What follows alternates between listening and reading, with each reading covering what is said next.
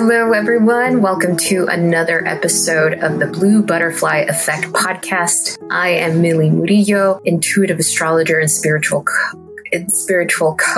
Let me start that again. Intuitive astrologer and spiritual coach. Oh my God. I stuck there. Guess it doesn't matter. One more time. If it lands, it lands.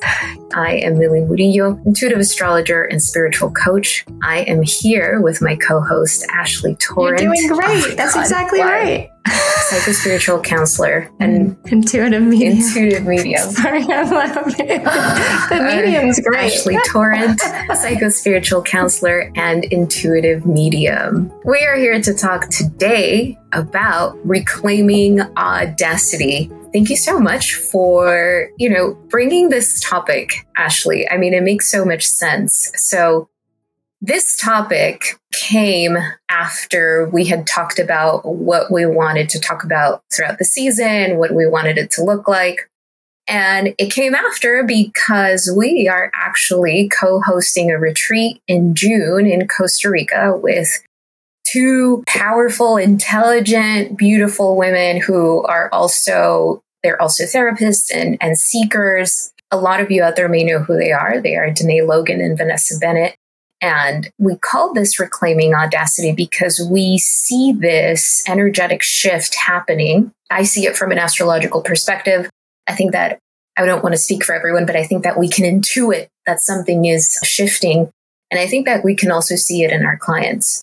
So reclaiming audacity, just that alone feels so impactful. And I want to start there. I want to start with what that brings up for you and how it feels for you. Well, I remember when we were tossing words around, names and words around of this. And one of them was audacity. And that word this year has just been, I'm very pulled to it. It's like my soul's pulled to it and my human doesn't really understand it yet. Or actually, I'm starting to understand it. But, audacity is the willingness to take bold risks. And I was thinking about this. So many of us, I think it's inherently dangerous for us to take risks, bold risks, or to be ourselves, to be our most authentic version of ourselves. I think that is inherently risky.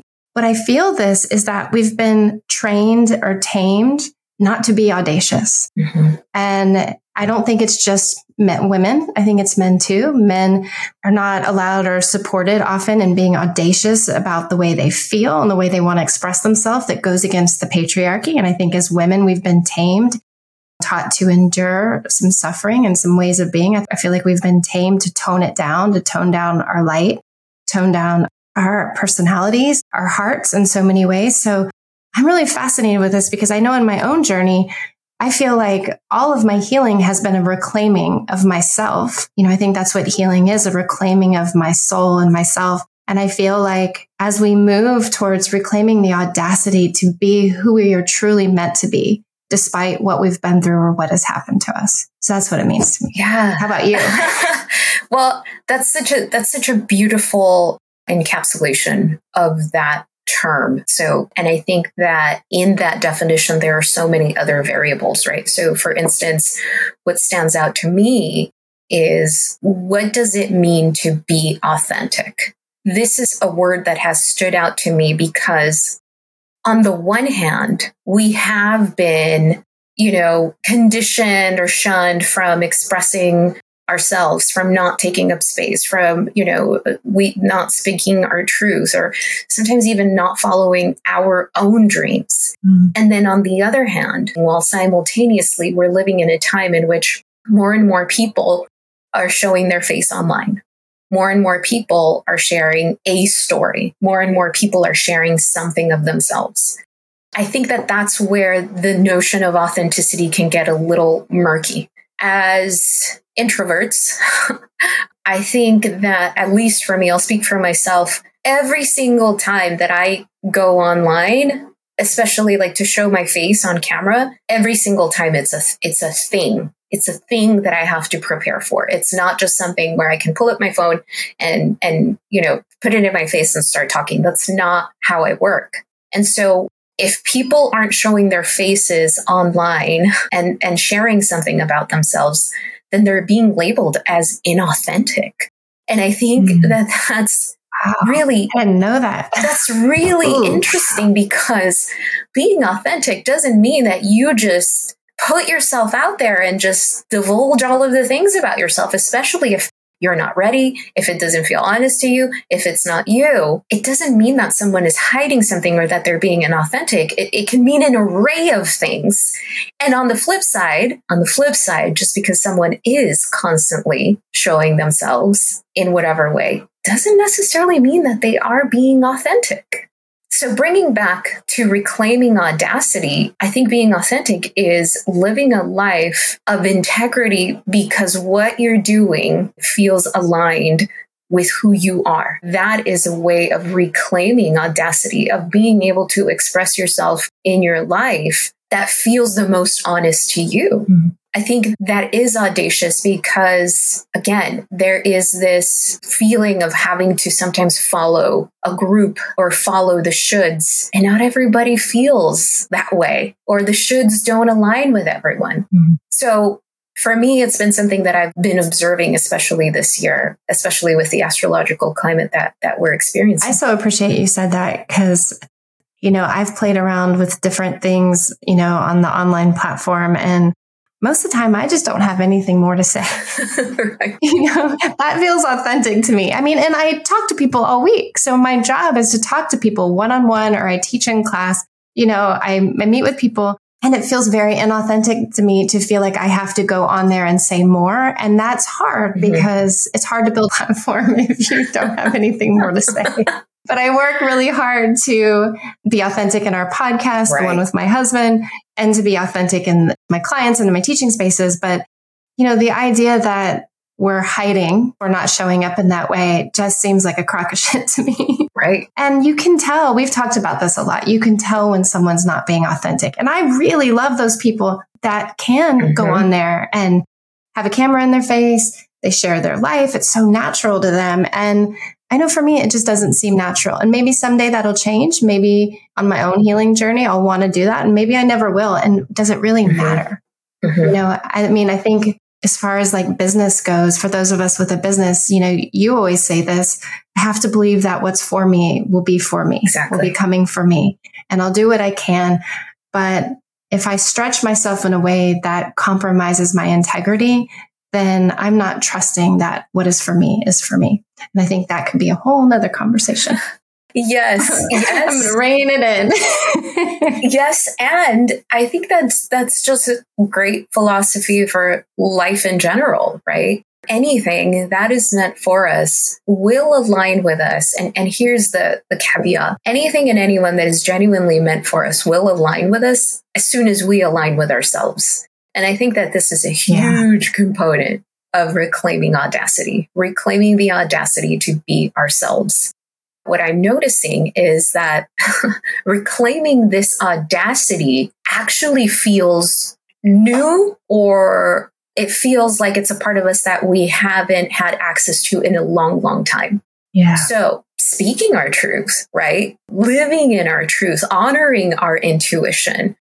All of those things that, especially when we were children, we were so in tuned with just very naturally. And then, of course, we get older, life happens, everything that has happened in between dulls that. It dulls the connection with it to the point where we do get very disconnected from those parts of ourselves.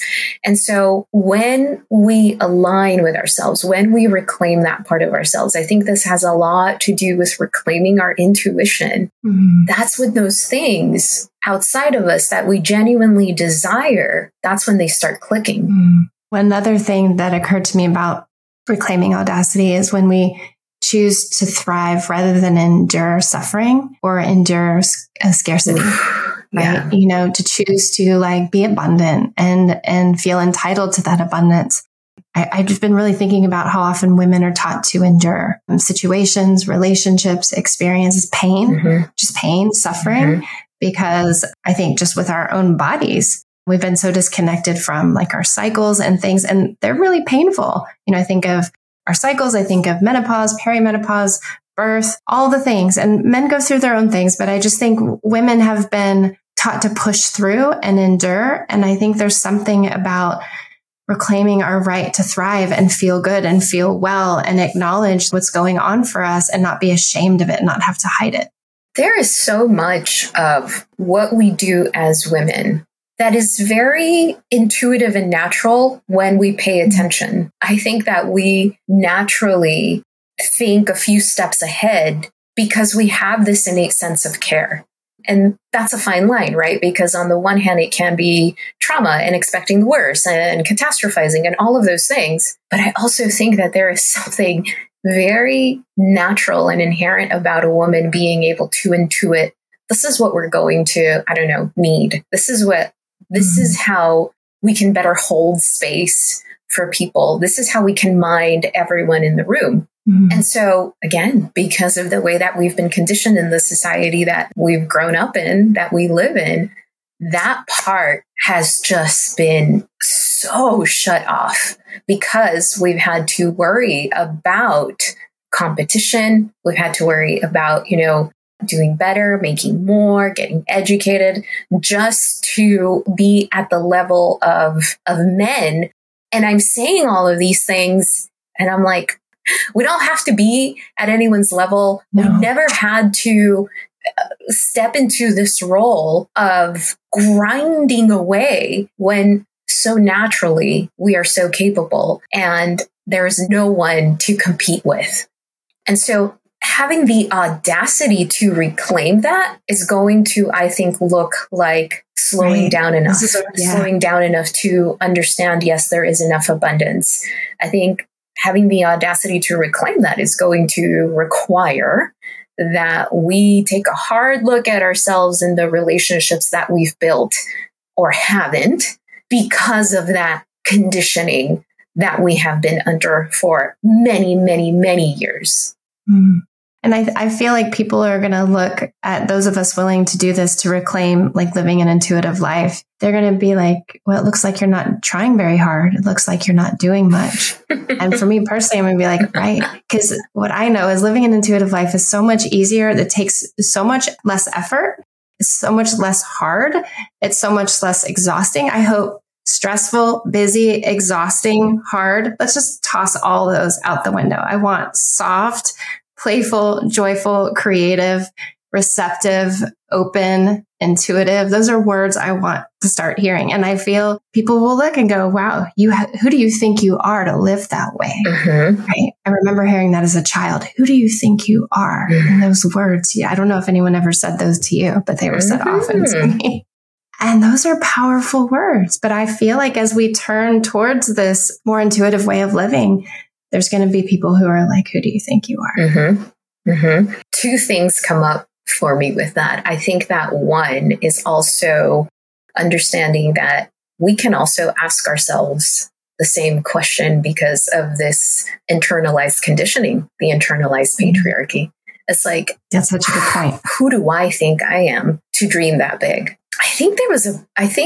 So I follow this comedian. She's Mexican American. Her name is Angela Johnson. And I think she recently released a book called Who Do I Think I Am? She talks about her journey of growing up Mexican American in San Jose, California, and then dreaming to be in entertainment. And she's a comedian and an actress. And so having these really big dreams and nothing around her to support that dream. So I think that it's important to remember that we too ask ourselves that question, who do I think I am? Whether it's that directly or not. Such a good point. Yeah. And the second thing that I wanted to add is that I think reclaiming our audacity, and I think we have to be mindful of this because, again, it's this wiring. It's the way that we've been wired to think that things have to look a certain way. You brought up, I want to live. It doesn't have to be stressful. It gets to be softer. I get to be more present, more playful, more joyful. Please remember those things get to look like whatever they get to look like for you. And here's why I'm saying this, because what came to mind is a client that I've had for a few years, and she has a very high C-level corporate type of job, and she's a coach. She works a lot. But this woman loves her life. She loves her life. She loves her corporate C-level job. She loves coaching. She loves who she is. She loves where she lives. She loves how she lives her life. And so I think that a huge component of reclaiming audacity is being intentional with the life that we create and making sure that however much or however little we do, that it's not about, again, how much or how little. It's about how are we connected to what it is that we do, regardless of how much it is that we do. Right. That's a beautiful point. And it goes back to that authenticity. What looks soft, playful, creative, easy, intuitive to me may look completely different to another person. And it's really how we hold it within ourselves and how it feels in our body, and honoring what feels right to our own rhythms and our own hearts. Yeah. So I was curious, would you like to share a story when you reclaimed your audacity? Because I'm sure there have been many. There are many. And I was thinking about what to share, but I think I'll share, the most recent, acknowledgement of reclaiming my audacity, just because it's fresh and it's powerful. It's at an important point in my life. So I've talked about this before a little bit. In 2022, I dedicated my healing journey to working with a somatic coach around my trauma regarding money and abundance and how to run my business from a space of abundance, right? And so the way she works is just amazing. And she's a healer, truly.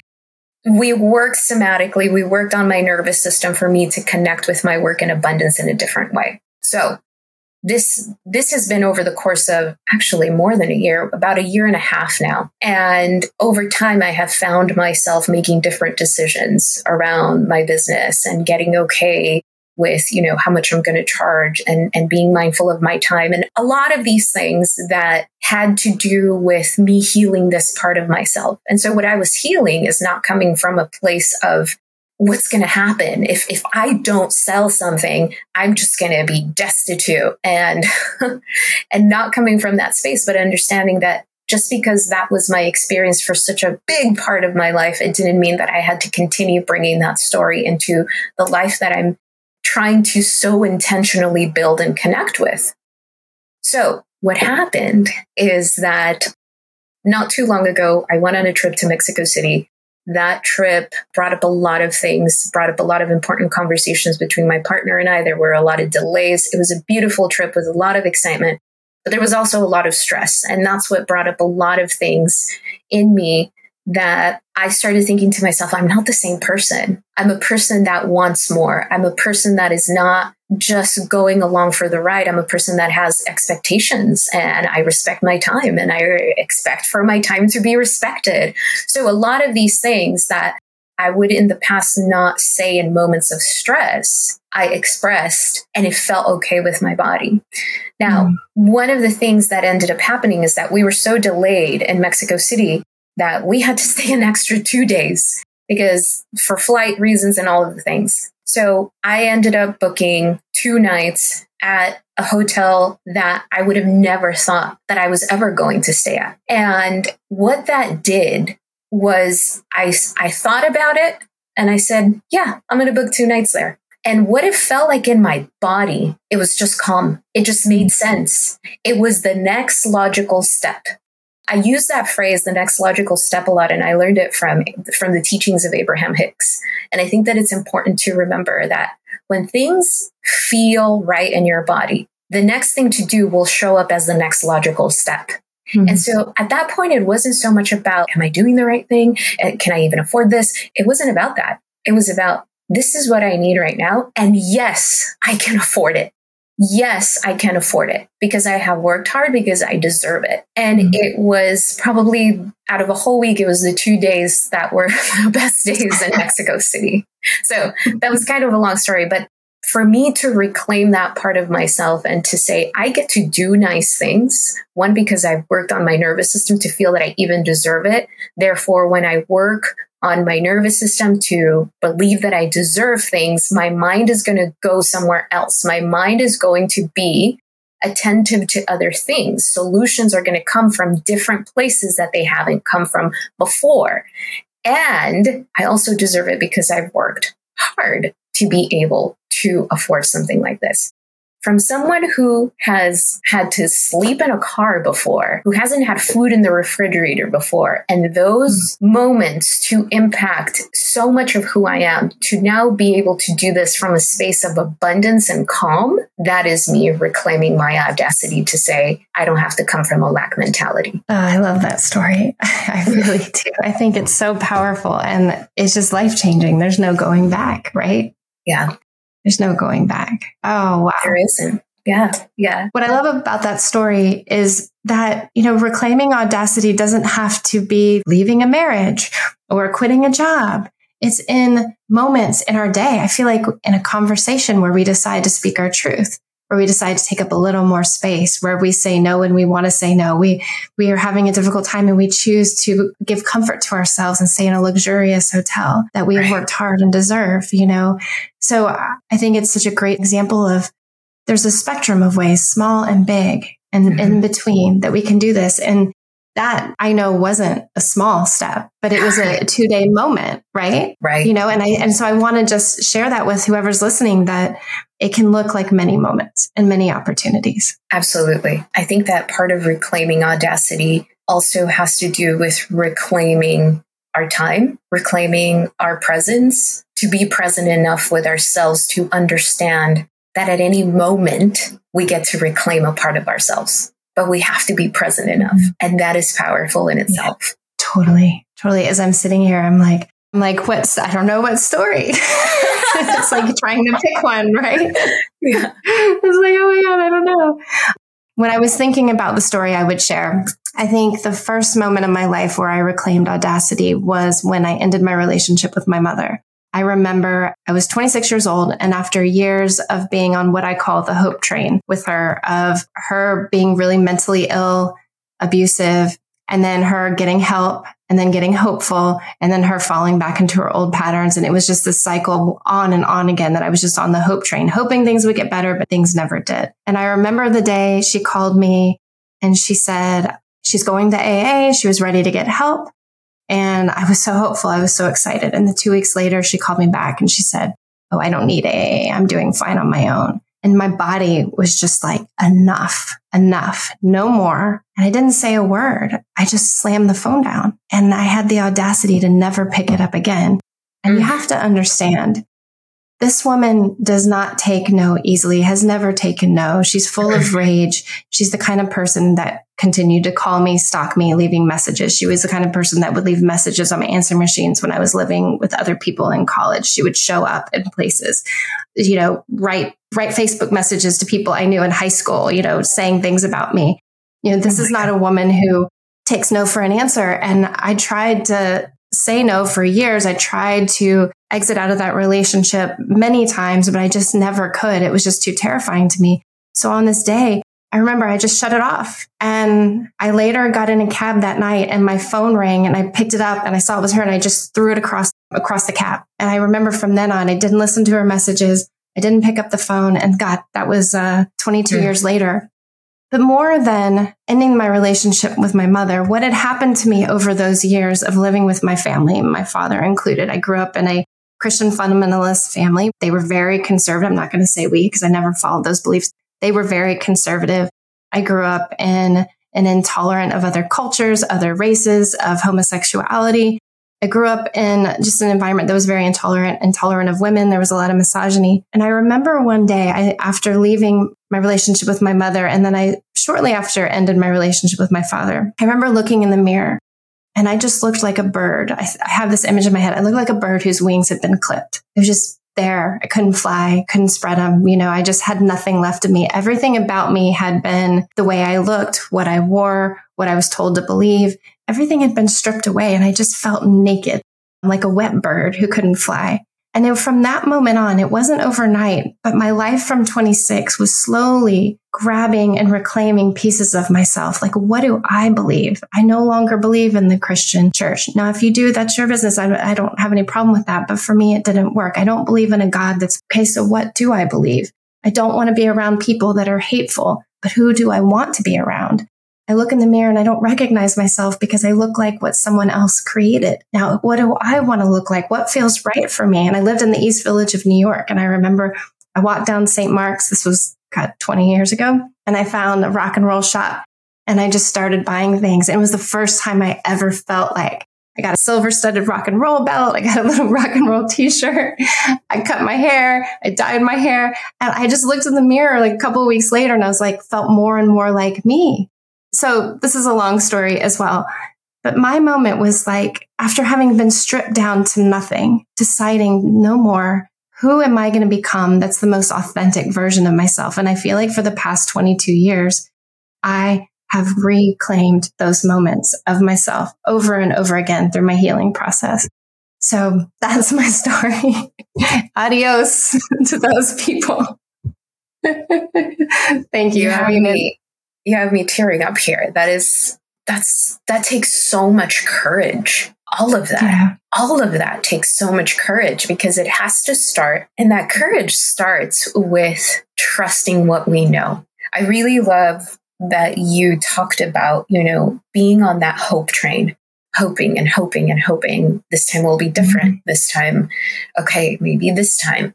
And for those of you listening, I invite you to think about what situation have you been in where you're on that hope train, and it looks like a lot of different things. Yes. And that moment where it clicked for you, like hanging up the phone, I'm not picking it up again. That changed the trajectory of your life.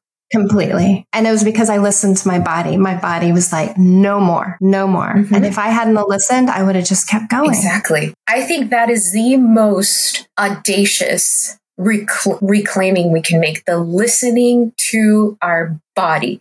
It all starts there. So as you're sharing your story, it evokes so much emotion because think about how lonely it can feel to reclaim you. I think we do go through so that transition. That transition of this is who I was and everything around me, including my relationships that supported this identity. And I said no. And in that moment, you began to transition into who you are now. Look, I think that reclaiming audacity, that sounds empowering. It sounds exciting. It sounds sexy, right? It's like, oh, I want to reclaim my audacity. Y'all, like reclaiming our audacity in a world that doesn't support us being audacious is an act of rebellion and is, I think, one of the most courageous things that we can do in our lives, period. I agree. And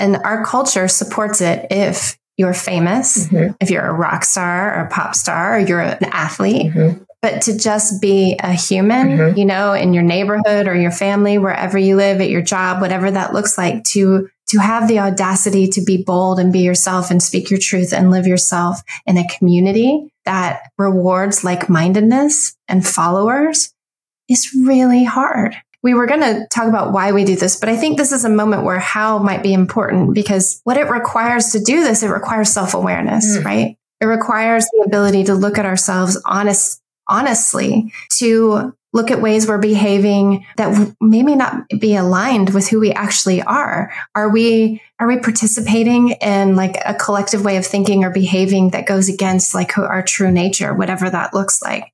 And it requires us looking at repressed parts of us that are in our shadow, those pieces of us that are in the dark. Like maybe we're a creative, but we're actually living in a more left brain life. Maybe we're someone who has a fiery nature, who sometimes gets angry and would like to stand in their truth a little bit more boldly. But we've been taught that anger is inappropriate or not okay, or especially for a woman, it's bitchy. Mm-hmm. So awareness is an honesty with ourselves. And just to take it even a little further, I think self-awareness and self-acceptance. I've called this in my sessions, reclaiming our crazy. Oh, I love that. Because a lot of times what we deem as crazy in us is because someone else has judged us as being crazy and we've internalized that. So let's reclaim the crazy. Let's go down, right, the list of things that according to you or someone else make you crazy, air quotes, right? Is it really that you are crazy, which is such an awful word? Or is it that maybe at some point you had enough of someone's shit and you stated it, and then they tried to manipulate you by calling you crazy? And think about how much bullshit there is in the world that we are allowed to just be over. We're over it. And is it really that? So when we come to a point of self-acceptance, this is who I am right now, right? This is who I am right now. This is the shit that pisses me off. These are the things that I would like to experience. Everything. When we have that level of self-acceptance, and we're honest about it, that in itself is a huge reclaiming of audacity. Then we have a much more honest space to evolve from, right? Because we also have to keep that. We also want to keep that in mind, that to be self-aware, to accept ourselves fully is in fact to evolve and hopefully, be of better service to ourselves, to the world, be a contributor to society at large from a different space. But I like to call it reclaiming the crazy. And I've worked on this with clients because once we get down to what they deem makes them, again, air quotes, crazy, is it's not that crazy. It's not that crazy. No. How other people have seen them or put on them has created this story or this narrative about themselves. And when you reclaim the crazy, you transform that narrative, you flip the narrative and then you create a new story. So if the most beautiful, authentic things about you are technically crazy or in your shadow, and you bring those into the light, or you accept those things about yourself, rewrite a narrative about who you actually are. That's what I did all those years ago. I stood and faced myself and I was like, who am I actually? Starting with how I wanted to dress. That was one of the most basic things, because the wrong clothes have been put on my body my whole life. Who do you become when you reclaim your crazy, you reclaim your audacity, when you step into your authenticity? What beautiful story do you begin to tell about yourself, rather than an ugly one or one built in shame? It sounds cheesy, but we're all snowflakes. So what does your snowflake look like when you reclaim that? It's just this, and going back on a spiritual level, we are each a unique expression of the divine. The divine chose to express itself in each of us, not to be the same, but to experience that which it already isn't. And to do that, it would get very boring if we were all the same. The divine energy wouldn't get to express itself differently. So each one of us are meant to be different. That's so beautiful. And I want to touch on the astrology a little bit, because we did want to talk about this topic because it is a beautiful topic. I think that people are experiencing a way of reclaiming. And also, of course, because this is what our retreat is all about. So currently, Ashley and I are recording this a few days before the first solar eclipse of this season. So we are recording this a few days before April 20th, 2023. On April 20th, 2023, we are going to have a solar eclipse in the sign of Aries, which is a new moon eclipse in the sign of Aries. But it's at 29 degrees Aries. So I'm going to nerd out on astrology a little bit here, because I think that it matters. A new moon represents a new beginning. That's true for any new moon. A new moon eclipse is a new moon ×3, which definitely represents a new beginning. Eclipses are new beginnings or endings, for that matter, that have to do with our soul's purpose.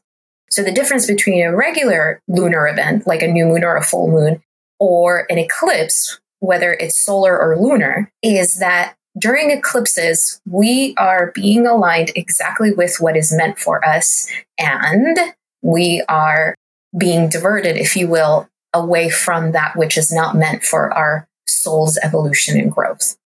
So here we are really at the peak, at the midst of this opening, which, by the way, we haven't had eclipses in Aries in 9 years. So this is a big deal. This is a coming back to self kind of thing. Aries is the first sign of the zodiac. The theme of Aries is I am. So here we have a powerful eclipse in a sign we haven't had eclipses in 9 years. And the theme of that sign is I am. So when you were saying, who am I? Who do I want to be? Where do I even begin? Is so in line with what we're experiencing right now astrologically. Now, this is happening at 29 degrees Aries. The degrees in the zodiac matter a lot. Each sign is made up of 30 degrees. The fact that this is happening at 29 degrees means that it's happening at the very last degree of the sign. That means that in order for us to step into the who am I now, something has to end. The 29th degree of Aries tells us that something has come to an end, and that has to end in order for this new us to emerge. I did my best to keep it short, but there's so much more I can say about this. But how appropriate is this theme for what the cosmos are asking us to reclaim? They're asking us to reclaim ourselves. They're asking us to reclaim who we want to be. This is all happening in the middle of Pluto, the planet of transformation, and the shadow moving from one sign to another. Pluto leaving the sign of Capricorn after 15 years and moving into Aquarius, which is the sign of rebellion. So here we have an activation of the sign of rebellion, and an activation of Aries is who am I? That to me feels like it is a rebellious act to be the self. And how will that impact the rest of our lives, or at the very least the next 20 years? And so this is what we're experiencing now. This is very active. It has been active really since March. It will continue to be active through June. And so in our retreat, we will be technically out of eclipse season, but that's just the beginning of integration, because we still have another full moon eclipse at the beginning of May. It's a full moon eclipse in Scorpio. Eclipses are a time that shake us up to wake us up. And so I love that our retreat is happening at the time that it's happening, because we get to integrate intensively everything that we are discovering about ourselves right now. You explained all of that beautifully, which I think is a good transition into the importance of it's so beautiful to do this for ourselves. And some people might think it's selfish to live audaciously or entitled. And what does that look like? But the truth is we have to. We have no choice.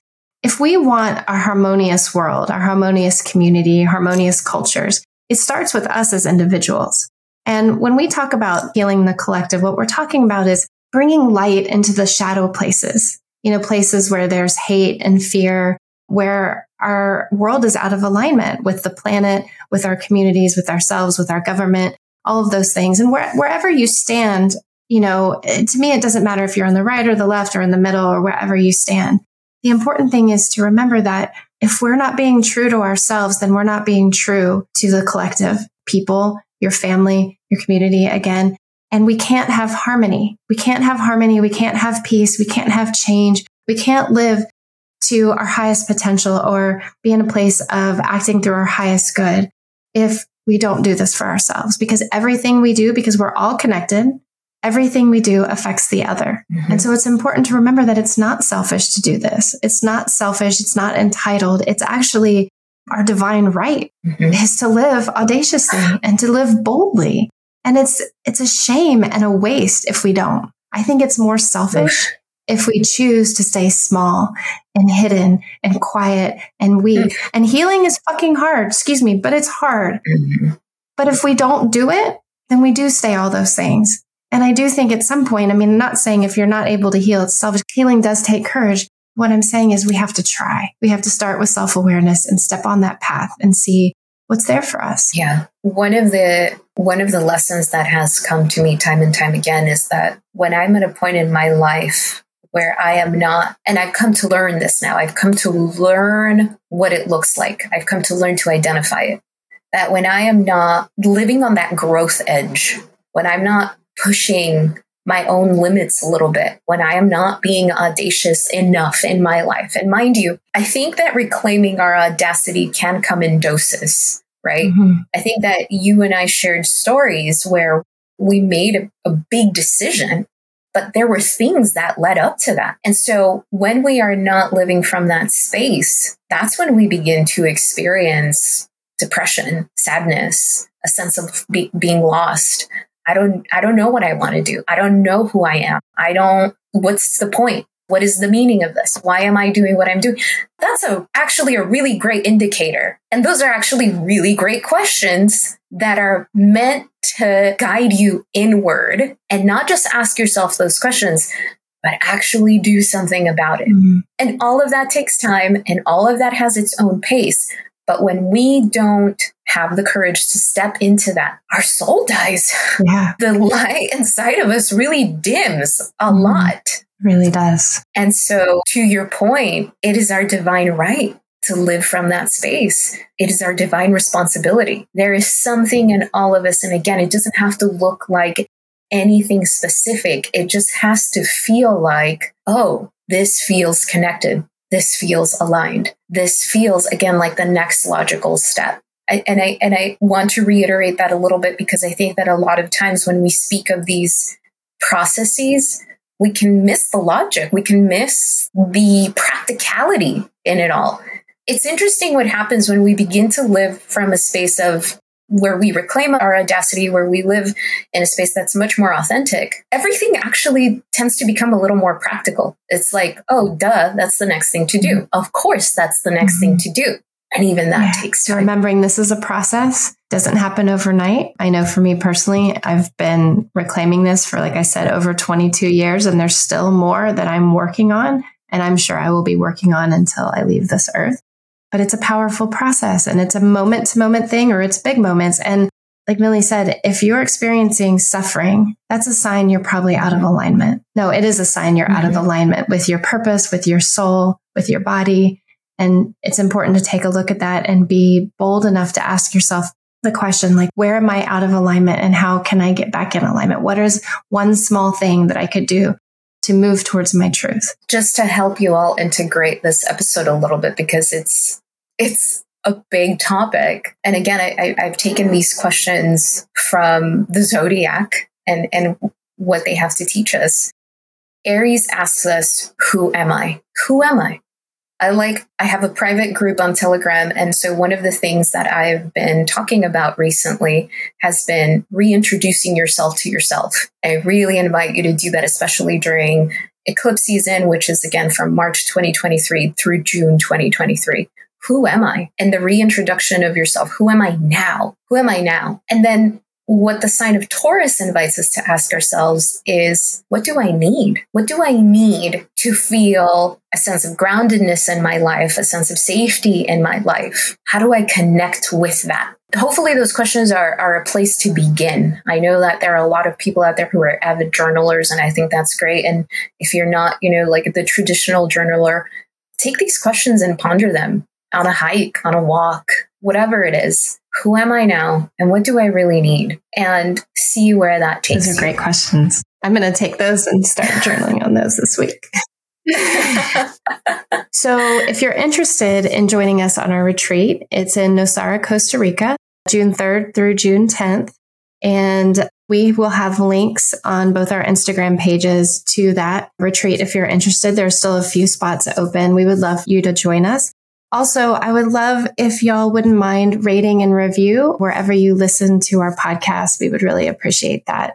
And feel free on our Instagram page, feel free to reach out to us, or you can reach out to me individually. Millie, are you okay with that? Yeah, absolutely. If you have questions or comments, or if there's any topic you would like us to discuss, we always welcome feedback. And I just want to say thank you to all of you who have given us feedback and just sent your gratitude and appreciation to us. We just really appreciate it. It makes our day. Thank you so much. Thank you, Ashley, for bringing up this topic. It's such a pleasure to talk to you about it. Yeah, I feel the same. Okay, until next time. Bye, everyone.